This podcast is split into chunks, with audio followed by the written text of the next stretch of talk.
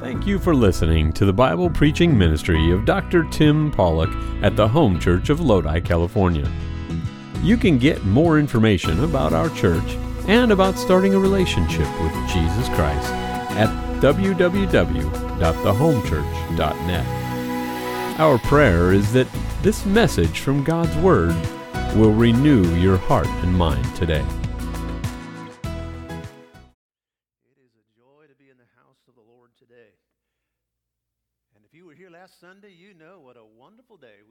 The Irwin family. Thank God. We, the Lord's just given us such a great fall. So grateful for it. Now, we are going to take a little sabbatical from our series, which we began early in the year, The Commands of Christ. And uh, we'll see about coming back to that.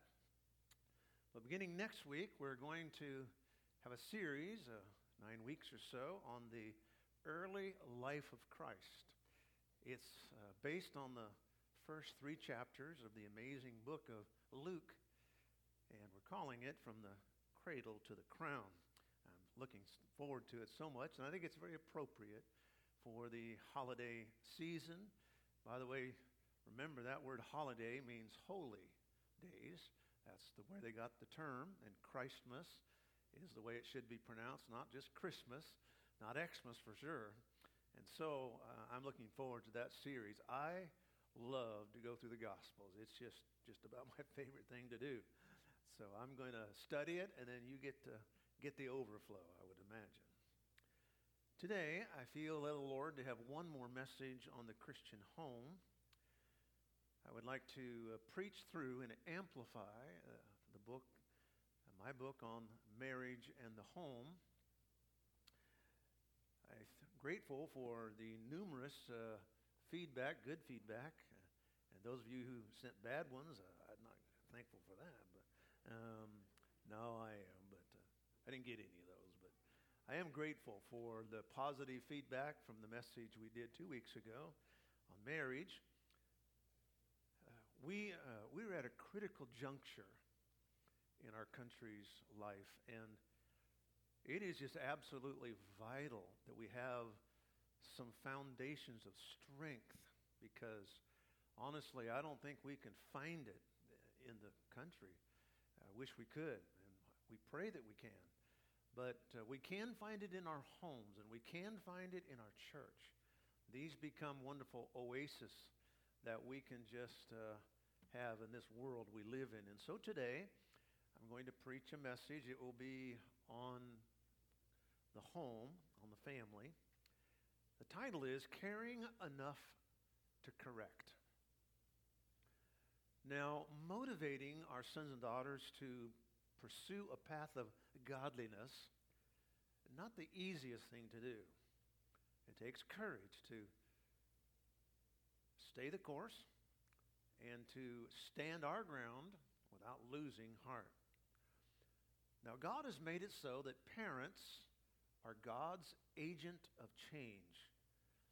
Now, sometimes it's not two parents, there's just one parent. Sometimes it's a guardian.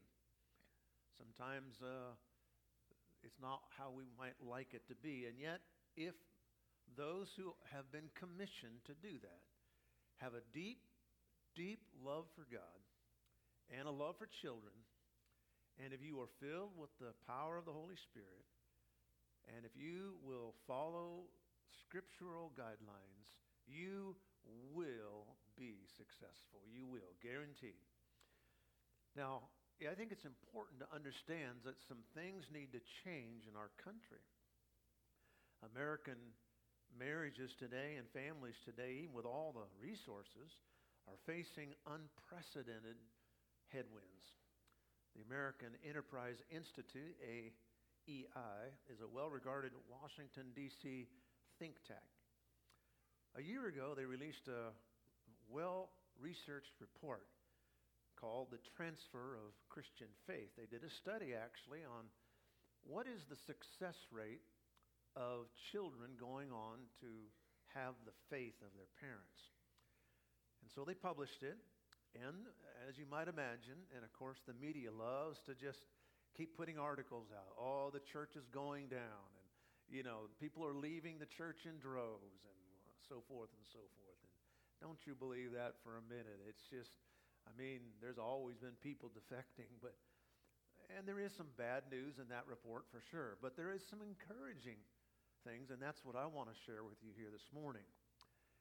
And in particular, they are talking about conservative, evangelical, Bible believing parents. And here's the quote Americans raised in robust, I like that term, conservative evangelical tradition have the highest rate of retaining religion as adults. More than three fourths, specifically 77% of America's raised evangelical currently identify that way today. Here's their conclusion of the report. If someone has a robust religious experience growing up, they are likely to maintain those beliefs and practices into adulthood. And then they added this little sentence the stronger the faith, the better the retention. Now, there are leftists out there who say, oh, too much Bible, oh, that's toxic. Well, a researcher from Penn State University, I don't even know if he's a Christian, said that's actually a false narrative. Here's what he said, quote, the barrier to passing on faith is not too much religious socialization, but too little. Taking too light a touch with religious parenting comes at a cost. The fact of the matter is, it is absolutely vital that Christian parents are consistent in their duties for the Lord. Now, mainstream academic research speaks firmly to what the Bible also teaches. Intentional parenting is the way to go. Parents, your faithful witness before your children is not for nothing. The best research, experience, and I will tell you that, and those in our age bracket will tell you that, and the Word of God clearly says if you will keep at it, God will bless your work. Now, as I begin, I know that a marriage uh, a sermon, uh, sometimes a children's sermon, may not always identify with some folks in here. And for some, it's a little challenging, maybe it hurts your heart. Things haven't turned out like you would like them to be. But uh, here's what I know these are relational principles, and for that matter, they work just about anywhere. And there's very few people that don't have some interaction with children. And so these are principles I believe that you can use. And really, they're biblical. And so if it's biblical, it's certainly profitable. And so we look forward to this message this morning. Inspiring our family is absolutely critical. A loaded minivan pulled up to the only remaining campsite. Four eager children leaped from the vehicle and feverishly began unloading the gear and setting up the tent. The boys rushed off to get the firewood while the girls, along with mom, began to set up the camp and cooking and all the utensils there. A nearby camper watched and marveled to the children's father, Sir, that is the greatest display of teamwork I have ever seen. How do you run such a well disciplined family? The father said, Well, it really works on one basic principle nobody gets to go to the bathroom until camp is set up. That's motivation, I will tell you. Amen. Today we're going to see seven important truths, motivating truths, I believe that will influence our children for God. So let's pray. Father, I thank you for this wonderful topic. I thank you for the passage that we're going through. I thank you, Lord, that it, your, your word is inexhaustible in its depth, and it touches every part of our life. Thank you for these people, Lord, who love your word, who've taken time to come out here. And Lord, I pray that you'll reward them. Bless them. We've already been touched, Lord, for sure. I know I have. And I pray that, Lord, you will meet with us now. Please do a work. You're the work specialist, and we thank you. In Jesus' name. Now, all of us need to have this confirmation in our spirit that the Bible has the answer to every problem I will face. And it does. Now, it may not be specifically addressed like to the actual T, but a principle is there. The Bible then is our core curriculum. And so then it would only be true that the Bible should be the textbook for the family. Now, here's what I've noticed over the years most teaching about the home, the family, marriage, usually begins with some presuppositions. That is, they just take experience and then try to find a Bible verse to validate it. And sometimes that actually works. But that's actually not the best way to go about it. The best way to go about it is to let the Bible be the core curriculum, let its scope and sequence give us what He wants us to know about the home.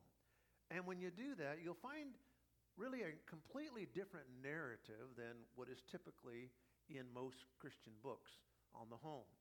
That's why the book that we have put out is called Marriage and the Home Wisdom's Way. What does God say?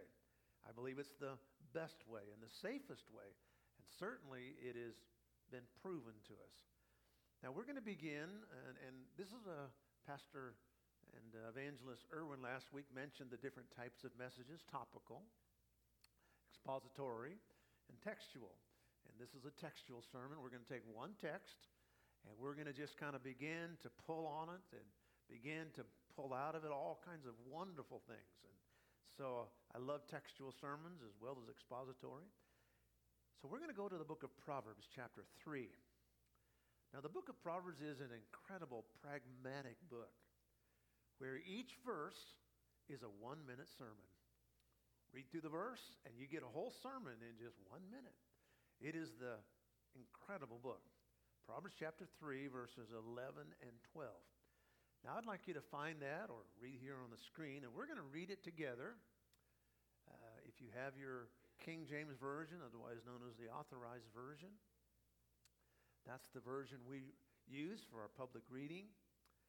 And uh, its classic beauty is unmatched for sure. And so let's read Proverbs 3, verses 11 and 12. All right, ready, begin. Out loud. My son, despise not the chastening of the Lord, neither be weary of his correction. For whom the Lord loveth, he correcteth, even as a father the son in whom he delighteth. That last little phrase there is our family principle. A father has a son whom he delights in. And the reason he delights in him is because he's taken time to correct him. Now, there are seven insights I believe these verses leave with us today. Here's the first one Correction is making children aware of their mistakes and then showing them the right way. Notice in verse 11, correction. Verse 12, correction or correcteth. Now, when we parents really care about our family, we will correct them. Now, when you go to a good, caring doctor and you have a broken arm, and he or she corrects it, that is a good doctor. We say, Thank you for correcting my broken arm. Perhaps you would go to an optometrist, a concerned, caring optometrist, and then they prescribe to you corrective lenses. Why? Because you have something wrong with your eyes. And so, because they care about you, they want to give you something to correct your eyes. Why is it then that sometimes people feel so bad about correcting their children? The fact of the matter is, there is a healthy and an unhealthy way for eyes and arms to work, or you could even say correct and incorrect. And so, therefore, when you care enough, you correct. Now, I can remember as a young dad hearing the caution, and it kind of rolled around in my head a bit. Be careful. You don't want to break the spirit of your child. I've always kind of been full of a lot of vinegar, so I figured I'd better be careful. I don't want to break the spirit of my child. Now, I will tell you there is some truth to that statement. Even the epistles speak to that when it talks about fathers not provoking their children to wrath. But I submit to you this morning that breaking the spirit of our children is not primarily the result of anger or inconsistency, but I believe we break their spirit when we fail to correct. You don't make a negative child because you say negative things. People say, oh, don't be so negative. Well, you know, the Bible is actually quite negative. There's all kinds of negative things. The Ten Commandments, thou shalt not, thou shalt not. I've heard people just blast that. Oh, you know, it's so negative. well, negative doesn't mean bad, it just means something needs to be corrected. To be sure, God gives hundreds, as we've already seen, wonderful positive promises, but a negative promise isn't especially bad as long as it's truth. And if it's truth and it's negative, well, so be it. The fact is, we don't raise negative children because we say negative things. We raise n- negative children because negative actions and negative attitudes are left unchallenged. We don't correct them. We're not being a good doctor or a good optometrist. We're not fixing unhealthy things. It, for example, you take the subject of selfishness. Selfishness is one of the greatest causes for unhappiness in all of our lives. It just, it just so much is. When we were growing up, uh, we used to sing a little song called J O Y in Sunday school. Jesus and others and you. That's the best way to spell joy.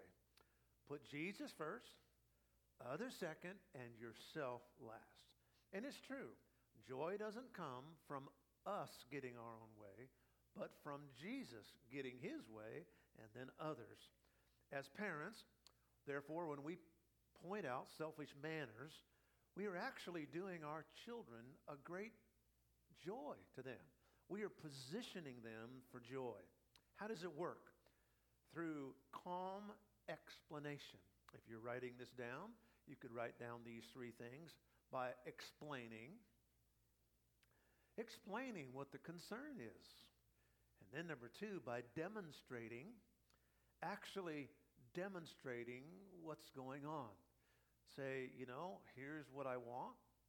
Here's, let me show you what I'm speaking about so that they actually can see it with their eyes and hear it. Not only just get a precept, but they actually, oh, I get it explaining and then demonstrating and then finally following up. That is to make sure they're actually doing it and perhaps to add consequences if they're not. And so, a three point outline there would be explaining the situation, demonstrating how it's actually done, and then following up to make sure that it's consistently done. So, if I do that, then what am I doing? I'm actually bringing joy into their life because they've put Jesus first, others second, their self last, and good manners now has put them in a place to have true joy. The main thing about correction is that it must be loving. And if in order to be loving correction, I have to be filled with the Holy Spirit.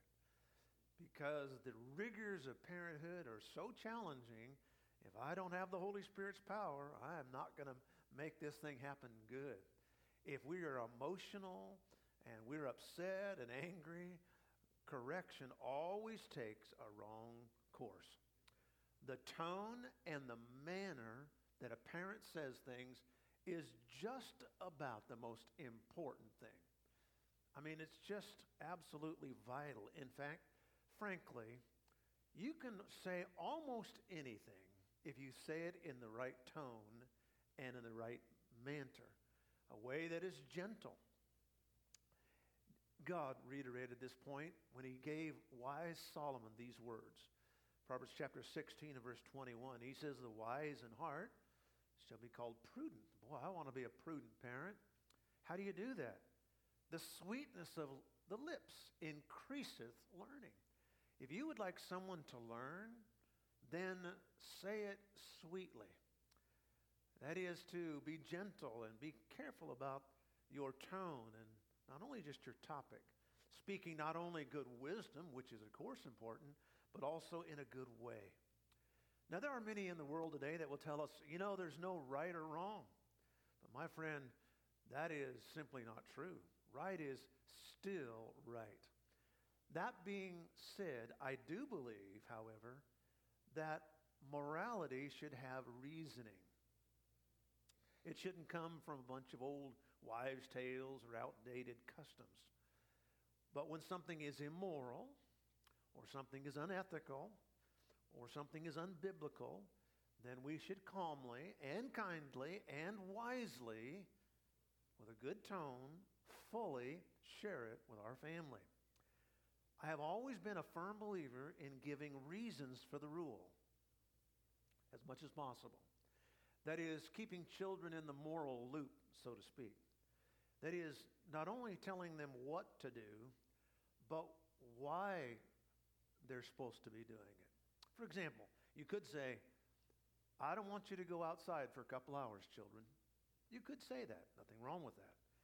But it might be better to rephrase it this way I don't want you to go outside because I'm going to be taking a nap. I don't want you outside while I'm taking a nap inside. Or, I don't want you to go outside because there's a lot of smoke outside, and so for your health, I don't want you to be outside right now.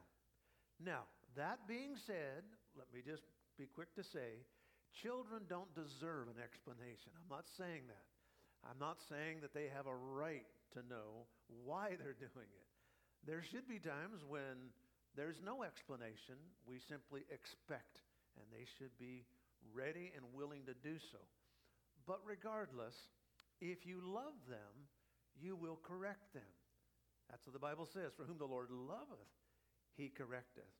You know, one of the most well known choruses of the last generation in the Christian faith has been called the Heart of Worship.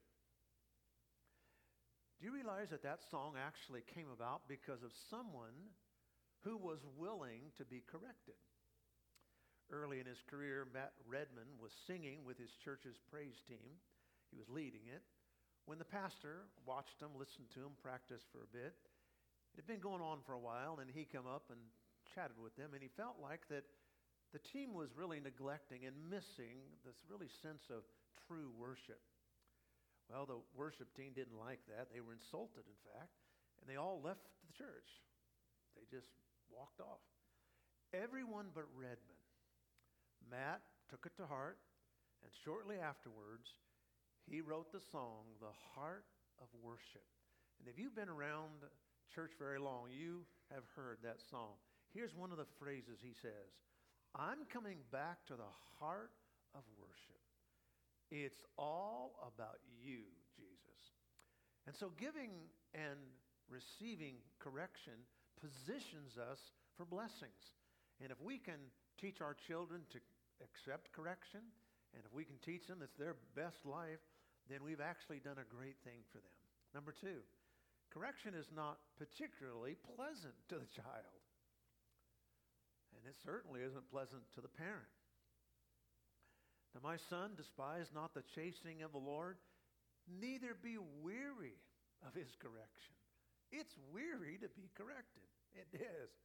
It's not something that any human likes we have a natural distaste. You've seen it. When your two year old finds out that they can't get their way, they don't like it. Hell hath no fury like a toddler whose sandwich has been cut into squares when they wanted triangles. They will lose it. Jerry Seinfeld said a two year old is kind of like having a blender, but you don't have a top for it. But you know what I've discovered? I've discovered not only two year olds don't like being told what to do, but I found out that 15 year olds don't like being told what to do either. In fact, being a pastor for these years, I found out that 25 year olds, 45 year olds, and 95 year olds don't like being told what to do. Can I get a witness here this morning? We don't like it. I mean, that's just how we are. We don't like being told what to do, we don't like correction. But how can we have our bones reset? How can we have our eyes corrected if we don't allow ourselves to be corrected? These are deficiencies and have to be fixed. I believe parents must be freed from the modern myth that growing up is about having as much fun as possible. I hear older people give young people advice have as much fun as you can because you know there's someday when you're going to be old and crotchety and mean and sad and terrible like my life. No, I mean, that's a terrible thing to tell them. Tell them to remember their Creator in the days of their youth. And, and yes, enjoy life, but not only as a youth, enjoy it as a 20 year old, a four year old. God wants us to always enjoy life. In fact, that's exactly what the great apostle Paul told Pastor Timothy. In 1 Timothy chapter 6 and verse 17, he said, Please tell all Christians that it's God who wants them to richly enjoy all things. Richly enjoy all things. God said, folks, have a blast while you go through this life. But the command to enjoy life is not simply about having as much fun as you can. Because God's more concerned that our joy results in holiness than some kind of external happiness. In fact, everyone in the end has a better time when children, or for that matter, anybody, are thoughtful and not rude. Notice what it says Neither be weary of his correction. Proverbs 3 and verse 11. There's a weariness that comes to correction. Now, most people would ex- feel like, and I would think that's true, that this verse is referring to the correctee, that is, the one who is getting corrected. But I would suggest it's not only to the correctee, but it's to the corrector. There is a weariness factor to those that are doing the correction.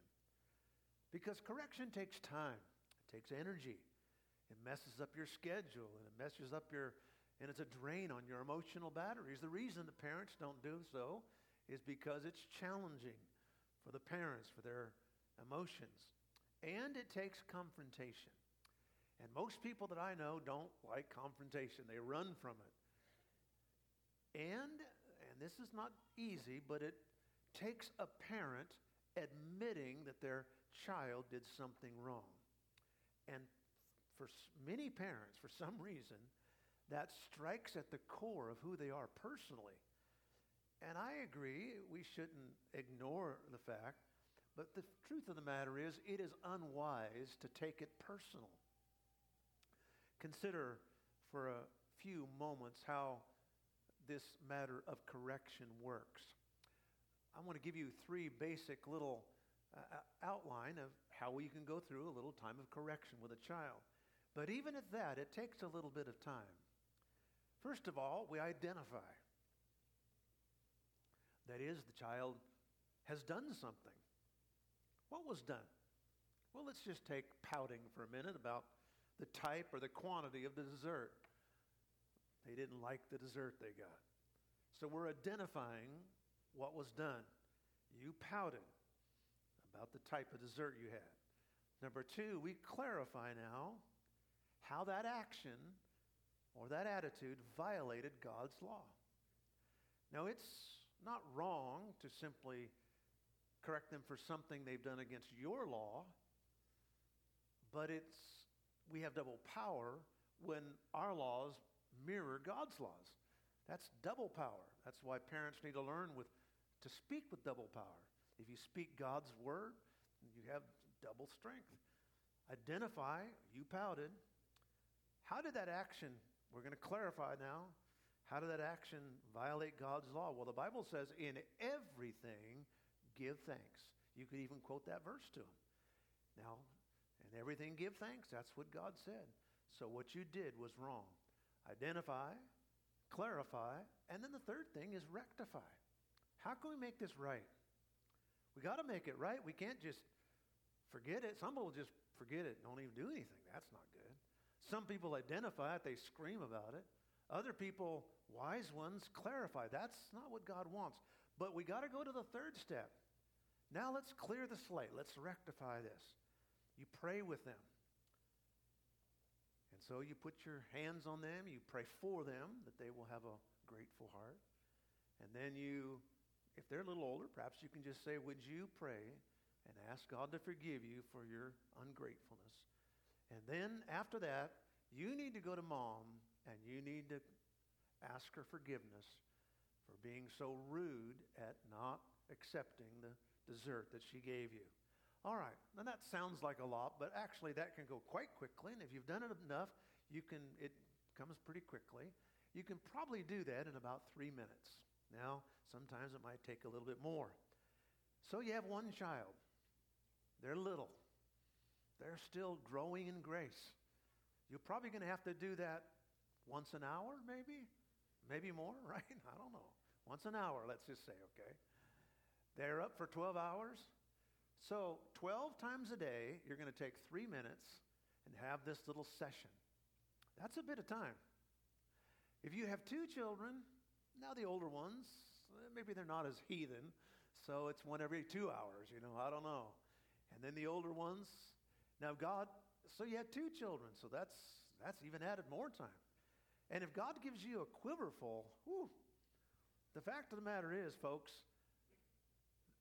it takes a long time to do correction right.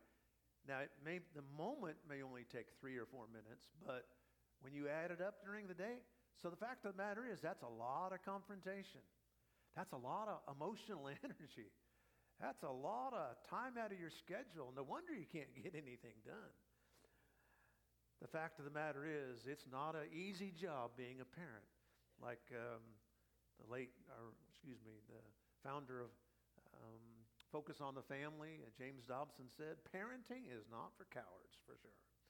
One comedian said, raising kids is part joy and part guerrilla warfare. it can be tough. So, uh, what I'm saying is this, folks, uh, look around and you see someone with children, pray for them and love on them because it's not an easy task. Now, number three this morning, correction is essentially a fatherly role. Essentially, it's really the job of the Father. For whom the Lord loveth, he corrected, even as a father. Of course, the mother is involved. Grandparents can be, babysitters, principal, school teachers, church leaders. All really have their part in enforcing the family rules. But the fact of the matter is, chaos is going to happen if there's not solidarity on everybody's part. That's why it's challenging when some of these families try to enforce the rules and grandparents are not getting behind them and church leaders are not. I mean, it's a challenge. That's why it's important to be in a good church like this one who will support what you're doing. Now, I realize at times the nuclear family is not part of the picture. However, in the end, if it were possible, the dad is the captain of the ship. That's what the Bible says. He's the commanding officer. As such, he's the vision caster for the family. And you know, really, a, a, vision for your family is really just nothing more than giving them a schedule of what to do next. That's really what a vision for your family is. Do you have a vision for your family? Then, if you don't have a vision for your son or daughter, then really, what are they supposed to be doing? I mean, what are we trying to accomplish here? That may sound more complicated than maybe I'm making it sound that. But it simply goes something like this. You will say to your son, depending on their age, Now, son, I want you to get up at this time. This is the time you're going to be getting up. Then here's what you're going to do next. You tell them the next thing you're going to do is you're going to go in there, and you're going to get cleaned up, and then you're going to read your Bible, and then you're going to come to breakfast. Now, when they get older, you can maybe switch that up a little bit. They're able to kind of, you know, maybe have their breakfast, then read and take a little time. But in the beginning, give them a schedule. Now, you're going to get up at 6 or 6.30, whatever it is, and here's what you're going to do next. It's just giving them a schedule. Then you're going to go to school, and then you're going to come home, you're going to play for two hours, and you're going to do this. You're going to do your chores, and then you're going to have some homework, and then you're going to have a little bit of time to play again. But it's just giving them a schedule. Now, in that, of course, we have family Bible time. So at 7 o'clock, 7 in the morning, or if you maybe do yours in the evening, depending on your schedule, you can give your mom, uh, excuse me, you can give the mom the mother of the children. You can give them um, what you're wanting to accomplish and maybe ask her help. Say, could you give me a good schedule? And then dad communicates the vision and then dad follows up. It's important that it's dad. If dad isn't doing the, the really major part of the correcting, dysfunction and reaction will take place. Now, obviously, when dad's not there, mom has to do it. Or if dad's not even in the home, it's certainly a challenge. Mom takes that up. But what could happen is that mom takes care of the more minor things. But if there's something a little bit bigger, then they uh, everything's on hold until dad gets home. And when dad gets home, he's going to take care of business. Now, why is this? Well, here's what I would suggest. I would suggest that God has hardwired dads for conflict resolution. Unfortunately, in this anti God, anti Bible world we live in, dads, Hollywood makes them the play guy. They're the fun guy. Or Hollywood will make them into a doofus. And mom rules the word, rules the roost. And I certainly believe that dads ought to be fun and have play and recreation. It's a very needful thing. I think um, it's a great thing to play with our children. That's very important. But really, the purpose behind recreation is so that we can serve the Lord better.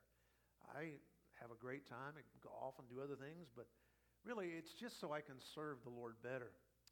I know for me growing up, when my dad said something, I listened to him almost always intently and very, I was very clear what he said. When my mom told me something, well, I sort of listened. Now, I'm not saying that's right. I'm just saying that was my natural tendency as a young boy. And so I think that experience teaches us that it's the dad who is listened to. Now, let's talk for a second about this playtime and training time. Now, when sons and daughters are one years old, then basically my time with my child is 90% play. I mean, I don't think we ought to be spending, you know, uh, two hours with them, you know, trying to get them to do this and that. But take a little bit of time to uh, teach, but most of the time it's just play time. But each year they get older, dad time, play time decreases, and dad time, training time increases. Until by the time they're basically 12, it's then reversed. Instead of 90% play and 1% training or 10% training, it's 10% playing and 90% training until the time they finally get to the point where they work together or they serve the Lord together because it's fun. It is a joy to serve the Lord together. It's been said that a family that prays together stays together. Yes, that's because early on we began to really cast a vision for the family. And the dad, the captain of the ship, said, Here's what we got to do. Number four, correction is a long process. Neither be weary of his correction. Weariness. It's not only a hard process, it suggests a long process. It is lengthy. It is lengthy for the child. They're told what to do when they're one. They're told what to do when they're five. They're told what to do when they're 10. They're told what to do when they're 15. And in their mind, they're thinking, is there ever a time I'm not going to be told what to do? And by the time they get to 15 or 16, you know, they're beginning to think about being on their own and making their own decision. And some of them even kind of get a little crazy. I remember evangelist Tim Lee said, I was so tired of my dad telling me what to do, so I joined the Marine Corps. uh huh. Okay, smart. But you know, the fact of the matter is, it is natural to get to a point where we want to be our own bosses, as it were, and do our own things, and that's certainly good and, and healthy. But not only is it wearisome for the child as they get older, it's actually wearisome for the parent. In fact, God even gets weary of correcting us. Isaiah 43 and verse 24 Thou hast wearied me with thine iniquities. He said, I'm tired of you people. And parents would agree with God. Parental fatigue is a real issue for any size family. Parents are caregivers, and any caregiver knows it's time consuming and all consuming. But when fatigue sets in, that's the key. Because fatigue, as it's been said, makes cowards of us all. We need the grace of God and the strength of God to do our part, to be at our best physically and mentally and emotionally, and most of all, spiritually. We need to train for parenting like you're an Olympic athlete. Moms and dads get plenty of rest, get good exercise, have lots of fun activities, eat balanced diets, get up early, read your Bible. You need a word from God. I, here's what I'm convinced of. In the book of Ephesians, when the Apostle Paul talked about spiritual armor, I'm convinced that was given to moms. That was given to dads. You better put your helmet on. You better be ready to go. You must avoid staying up too late, if possible. And certainly just laying around vegging out, watching some wacko on late night TV. And if we want a home that's full of power, play Christ honoring music, instrumental mostly. You can't have wild music playing and think your family is going to be calm. Now, there is a time for wild music. I, I love some of these upbeat Christian songs, but we use that for cleanup time. And when it's cleanup time, you put on that loud, bumping music and you just let it rip. And uh, that's fun. But most of the time, calm, you know? that's what it helps. Correction can be wearisome and it can be long, but if we'll stay at it, it'll pay big dividends. Number five, correction brings happiness. Notice what it says it brings delight. He's happy now. The son's happy, the daughter's happy, the dad's happy, the mom's happy. Healthy correction is a delightful thing. I think just about every parent would just have such a different attitude if it was a delight for them. I mean, who wouldn't want to be a parent if it's a delight? Can you imagine Brother Irwin down here last Sunday, looking up there, seeing his four children serving God? Now, that was a delight to him. That was a delight to him. Well, I will tell you, that didn't come just out of nowhere. He worked with them.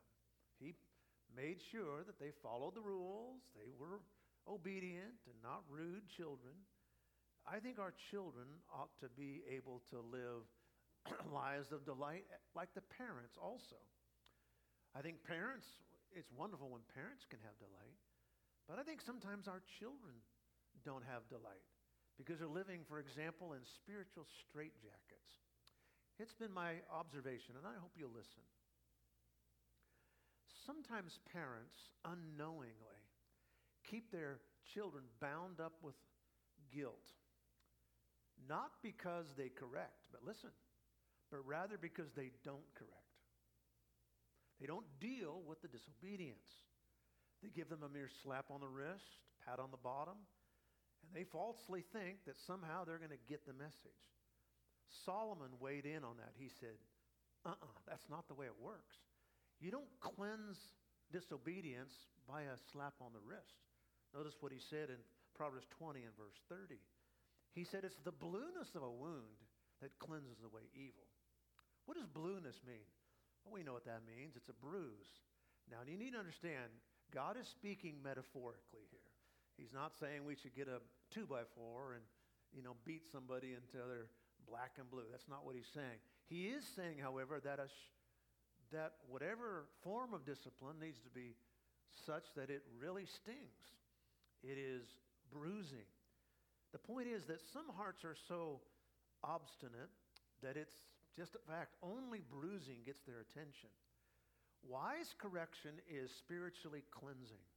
Parents, you do not do your children any good and any help, any favor, I should say, through leniency. An indulgent, pushover parent only prolongs the sanctifying process it is a spirit filled child who has joy in the Lord. Now, let me move on, and we're going to come back to this. Number six, correction is both curative and preventative. Yes, it's curative. It says we're correcting something. But I would believe that it also is preventative. Good discipline actually is something we do for the future as well as for the past. There's always an answer. There's always something we can do to what has been done. There's always a, a cure. That's what it says. It's something we can correct. The father delights in the good future he sees for his child. If he did not care about his child, he wouldn't take time to correct. He would just say, whatever, I don't care. That's what people who don't care do. They just do nothing. But a wise dad not only fixes the past, but they help them have a good future. Professions in the, professionals in the medical world know that when you help people prevent illness, it's far better than just curing them of an illness. Preventative parenting is the best way to go. In military strategy, there is something called the a preemptive strike. When um, it's pretty much uh, imminent that an enemy is going to attack you, then a defensive uh, preemptive strike is in order. That is, you, you take action to limit casualties. It's a way of protecting people. Parents, in a way, should take a preemptive strike against sin because if you don't, you're going to see serious consequences in the life of that child. Paul spoke to this. He said, You know, some of you don't realize that when you're talking about sin, you're not making it exceedingly sinful. Romans chapter 7 verse 13, he said, Do you know what God does?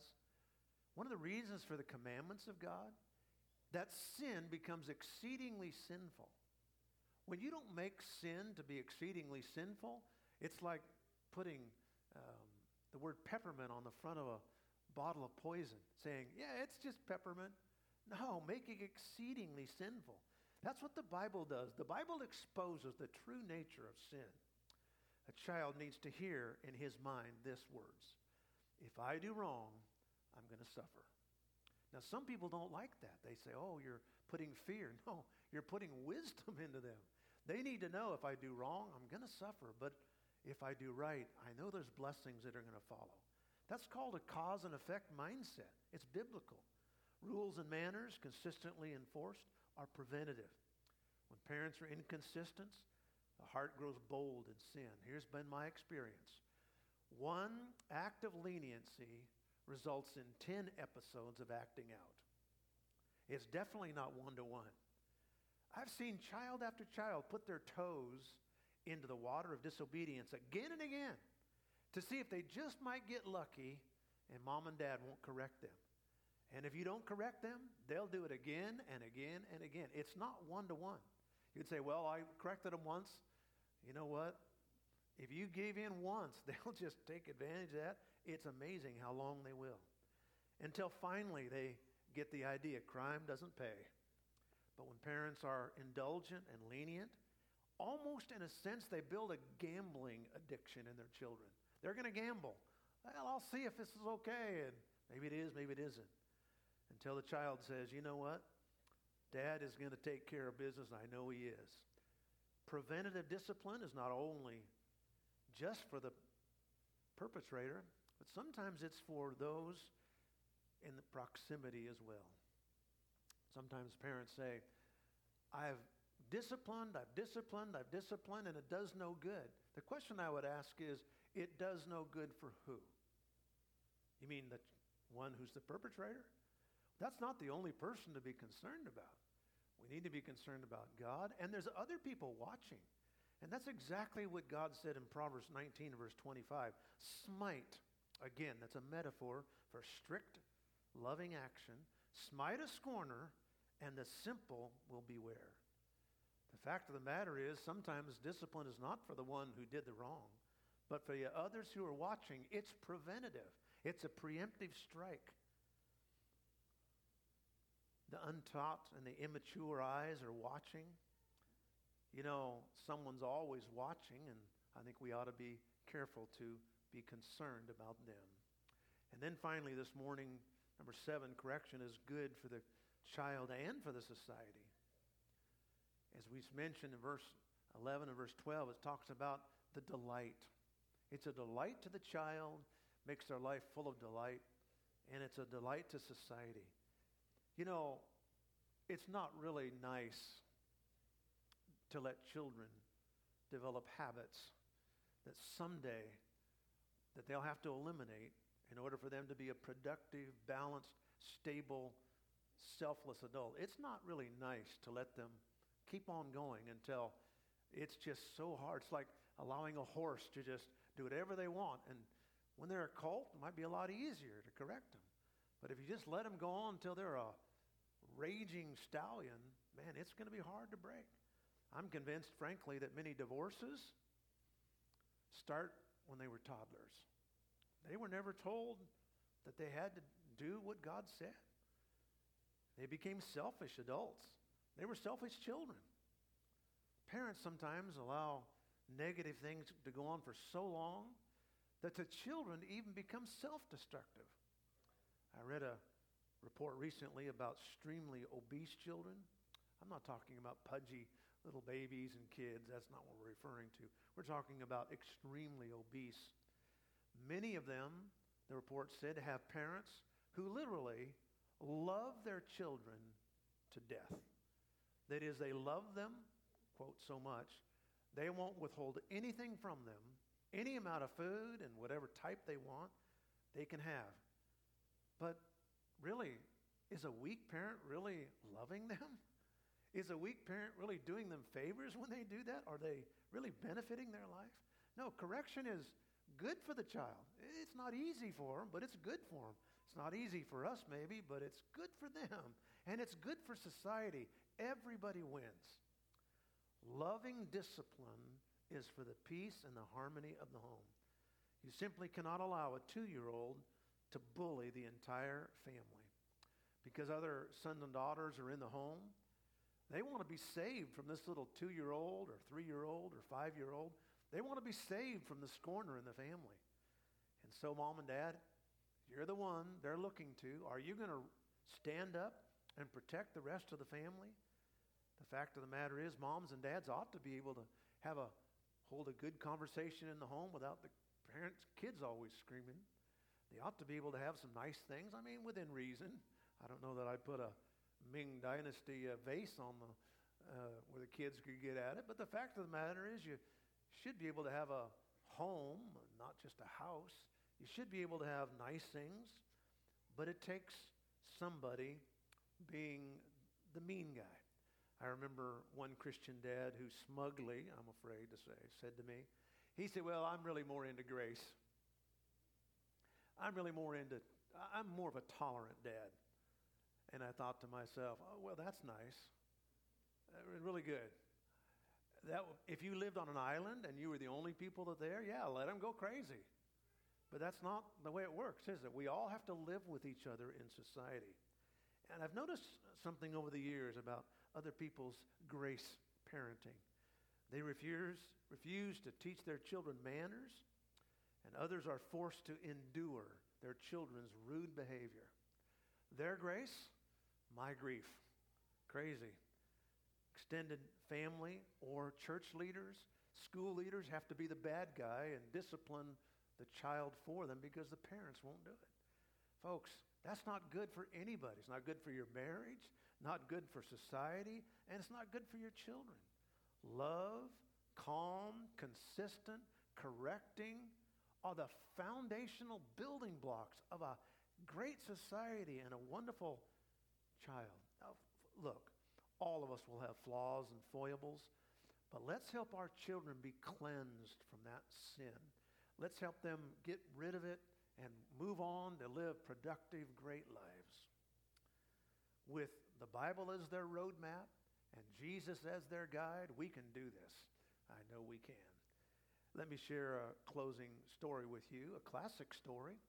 And this is actually a story my dad told me years ago when I was growing up. There was a little boy who was very, very mean in school. He would not do his work. He wouldn't listen to the teacher. He was talking when he was supposed to be quiet. He just simply would not obey. Teacher sent him to the principal. The principal talked to him. Finally realized the only thing they could do is just expel him, send him home. He called the parents and sent him home. The mother sat down with little Peter on the couch. With tears in her eyes, said, Son, why? What is this? And so she tried to reason with him. She said, Son, do you know why people are disobedient? And do you know why they behave badly? I don't know. Because they feel like it, he responded. Well, why do you think they feel like doing that? Well, she couldn't get him to respond to hardly anything.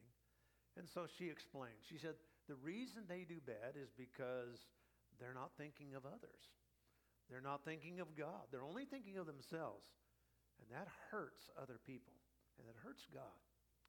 Little Peter said, Well, who gets hurt? She said, People get hurt and Jesus gets hurt. And that's not right because he didn't do anything wrong. He died on the cross so he could have our punishment and that we could have eternal life, have our selfishness forgiven. What do you mean, Mom? I, uh, why did Jesus have to suffer like that? Why did he have to hurt? Well, he took our payment. He took our spanking, really. Now, she said, Peter, here's what I'm going to do. Not only did you hurt others, and not only do you hurt God, but you hurt me. And you hurt dad when you do this. And so I'm going to help you understand just how much you hurt us in a way I hope that you'll always remember. And so she pulled out a little switch and she gave it to her son. He was afraid what was going to happen next. And then he, she gave him the switch and she said, Now I'm going to lay over the bed and I want you to switch my legs. I want you to spank me. He said, No, Mom, I'm not going to do that. She said, Yep, you are. Because I want to show you how much you hurt Mom and Dad and how much you hurt Jesus. And so finally he relented and he gave one switch and tears filled her eyes and then he just threw it down and they hugged and he said, Mom, I'm so sorry. I don't want to hurt you. And she put her arms around her little son and she said, Son, you do hurt me. Every hour by your selfishness. And you hurt others by your disobedience and hurt God. And he hurt more than any spanking could ever do. She said, Why don't we, right now, why don't you ask Jesus to cleanse you and forgive you and let's move on from this?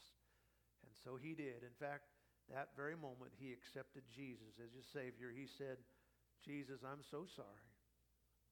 And I ask you to wash away all my sins. She prayed with him and she said, Son, always remember this. Your disobedience doesn't hurt just you, it hurts so many other people. And that wise, correcting mom taught this great lesson. We hope you enjoyed listening to the preaching and teaching from God's Word today. You can get more information about our church and about starting a relationship with Jesus Christ at www.thehomechurch.net. From all of us here at the Home Church in Lodi, California, thank you for joining us.